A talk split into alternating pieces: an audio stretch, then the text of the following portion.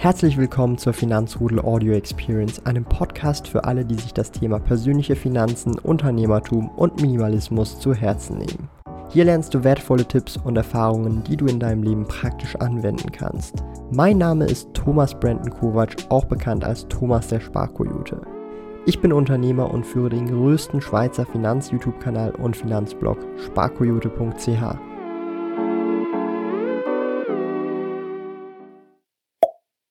You will own nothing and you will be happy. Die Zukunft, in die wir uns bewegen, könnte uns unsere gesamten Freiheiten berauben, die wir haben.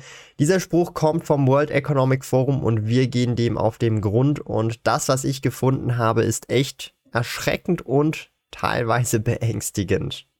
Ich bin bei weitem kein Verschwörungstheoretiker und kein An die Wand Maler, sondern ich finde nur beängstigend, was ich da auf meiner Recherche gefunden habe und in welche Zukunft wir uns bewegen könnten. Zum ersten Mal, was ist überhaupt das World Economic Forum?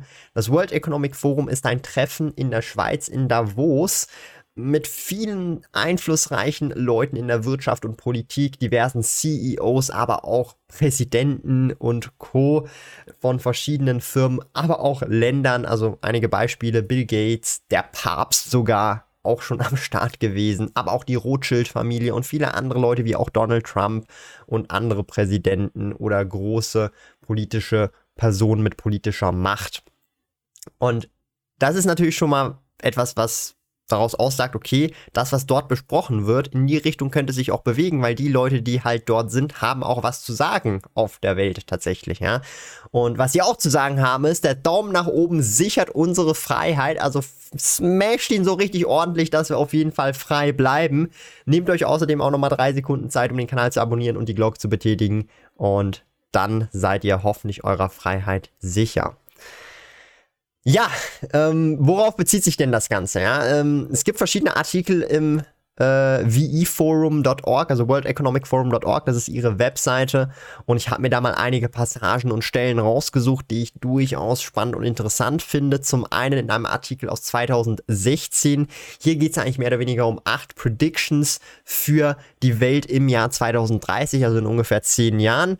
Und hier steht tatsächlich, all oder all products will have become services. Also alle Produkte sind nicht mehr Produkte, sondern nur noch Services, Subscriptions und Abos. In Anführungsstrichen steht mehr oder weniger I don't own anything, I don't own a car, I don't own a house, I don't own any appliances or any clothes. Ja, das bedeutet eigentlich, man besitzt nichts mehr. Man hat nur noch Abos im Prinzip und Services. Und das ist auf jeden Fall etwas sehr Spezielles. Shopping is a distant memory of the city of 2030, whose inhabitants have cracked clean energy and borrow um, what they need on demand. It sounds utopian until she mentions that her every move is tracked and outside the city lives swaths of discontents, the ultimate depiction of society split in two. Also, ihr müsst euch das mal geben. Also nur in diesem kurzen kleinen Text.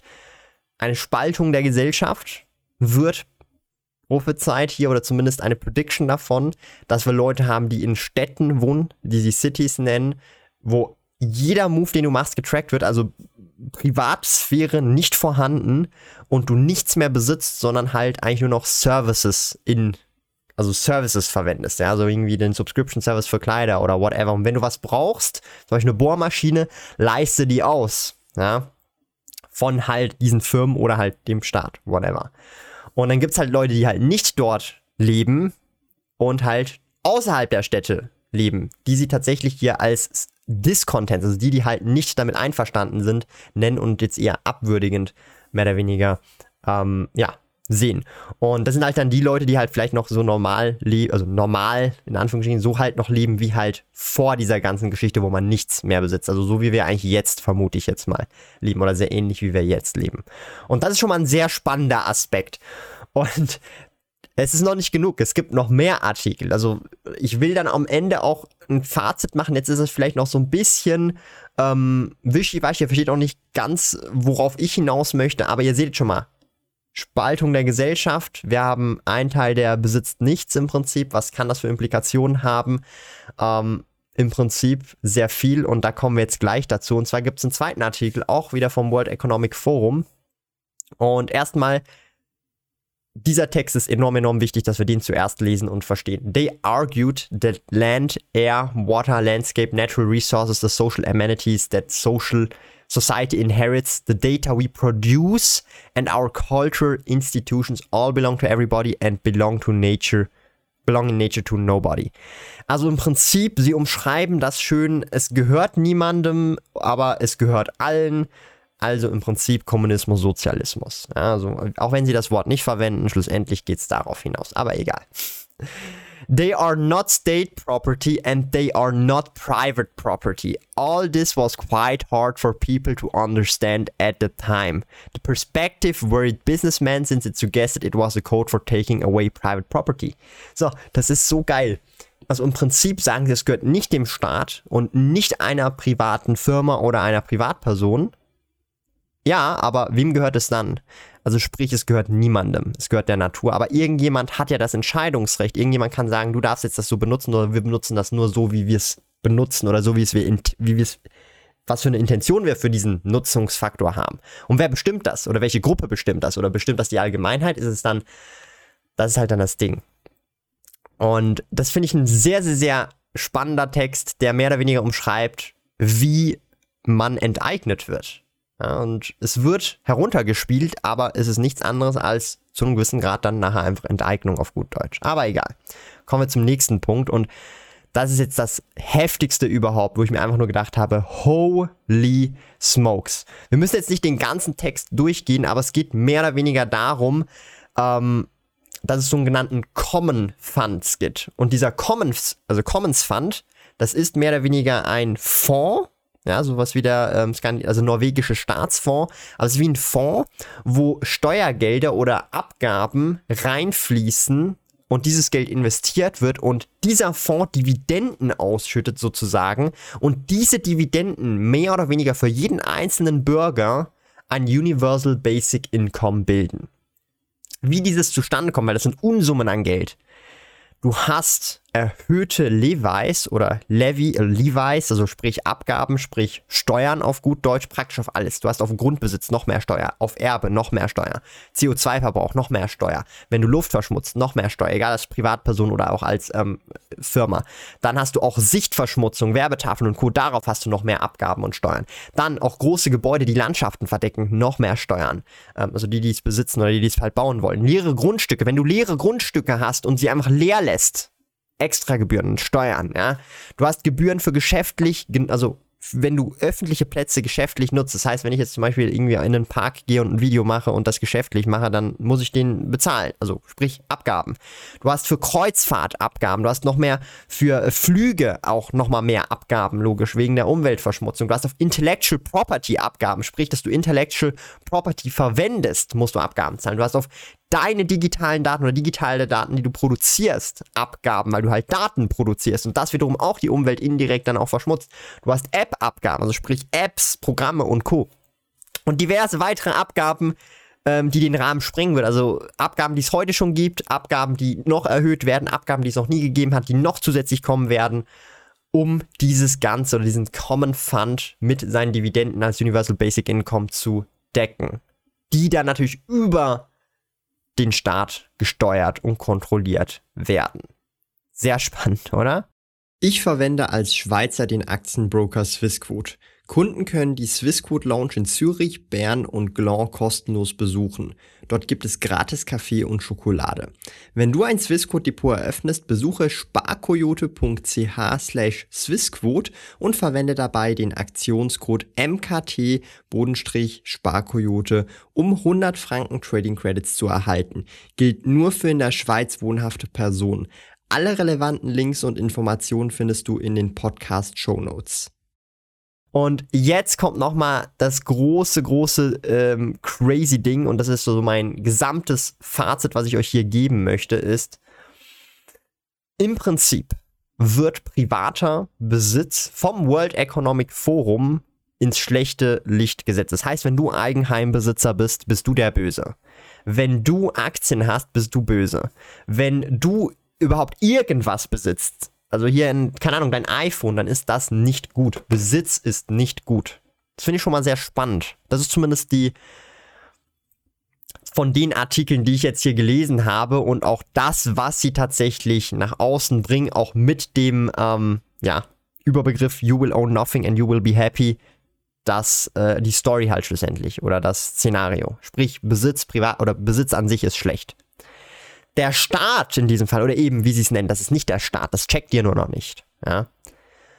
Das wird es an, also sprich das, was wir nicht verstehen, besitzt schlussendlich alles und vermietet es an uns. Über das Universal Basic Income. Also ihr müsst euch das mal geben.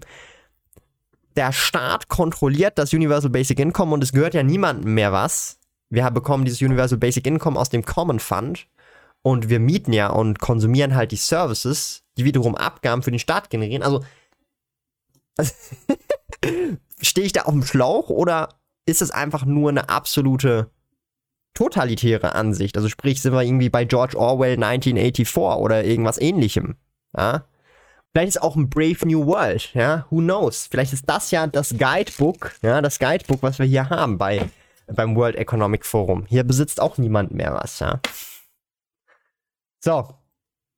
Wenn, und das ist so, so, so ein Grundsatz, von dem bin ich selber persönlich überzeugt, wenn man also nichts besitzt in diesem Kontext, verliert man jegliche Freiheit auf Autonomie. Was meine ich genau damit? Ich meine jetzt nicht, ähm, ich muss ein Auto besitzen, ich muss einen Computer besitzen, ich muss das besitzen, um frei zu sein, sondern ich meine vom Grundsatz, vom Grundgedanke her, wenn ich auf diesen Common Fund auf oder angewiesen bin und gar nicht mehr anders kann als nur mit dem, dann bewege ich mich in eine Situation, wo ich abhängig zu 100% vom Staat bin. Und der Staat nachher, wenn, wenn, wenn er sagt, ja, der Thomas, sein Verhalten ist schon nicht ganz korrekt, ja, also er ist auf jeden Fall, so wenn ich hier die Skala angucke, ist er nur 70 oder 65% Bürger, so wie wir uns das vorstellen, die restlichen 35% ist schon fragwürdig.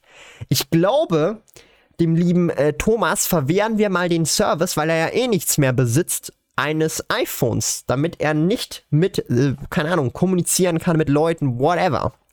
Es gehört ihm ja eh nicht, der hat auch kein Recht zu sagen, ich habe ein Recht auf ein iPhone. Nein, es gehört ihm ja nämlich nicht, sondern das Recht liegt schlussendlich im Servicebesitzer oder Serviceheraussteller und der Service-Herausgeber kann schlussendlich auch sagen, nein, den Thomas, der bekommt diesen Service nicht mehr. Er darf auch kein iPhone mehr haben. Und er darf übrigens auch nicht mehr Salamibrötchen essen, weil halt einfach Salamibrötchen nicht für Bürger wie ihn gedacht sind, sondern für andere Bürger. Und das hört sich jetzt natürlich alles wie an den Haaren herbeigezogen an.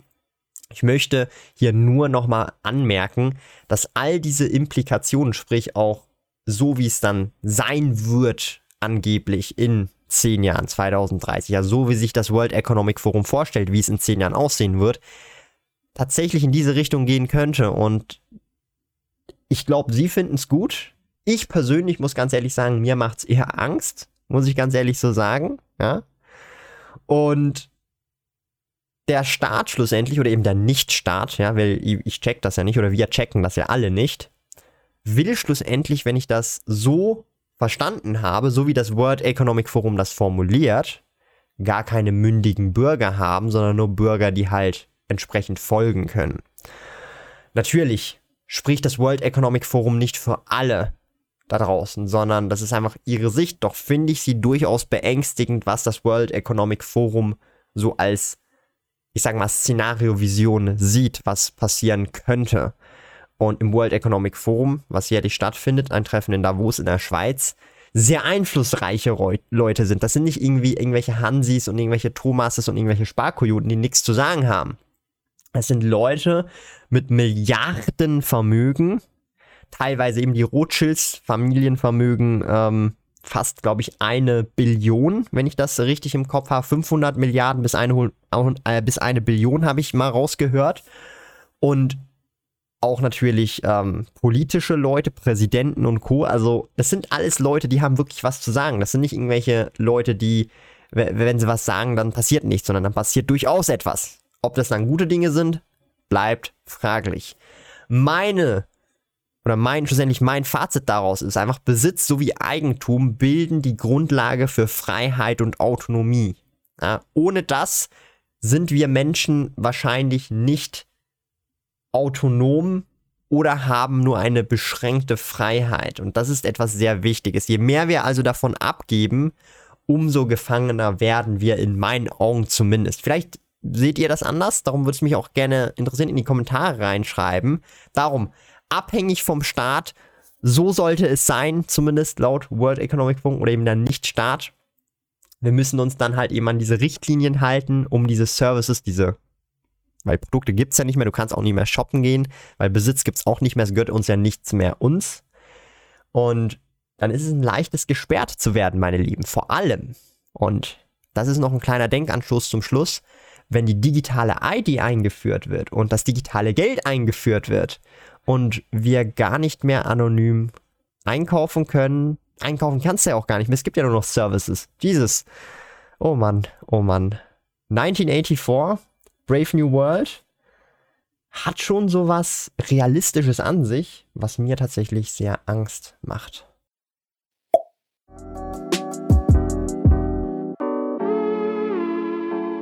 Lieben Dank fürs Zuhören. Neue Finanzrudel Audio Experience Episoden gibt es jeden Montag, Donnerstag und Samstag um 9 Uhr vormittags. Trete außerdem dem exklusiven Finanzrudel Community Club bei finanzrudel.ch/club und tausche dich mit tausenden Gleichgesinnten im Finanzrudel aus. Mehr über mich und meine Reise erfährst du auf meinem Blog www.sparkoyote.ch.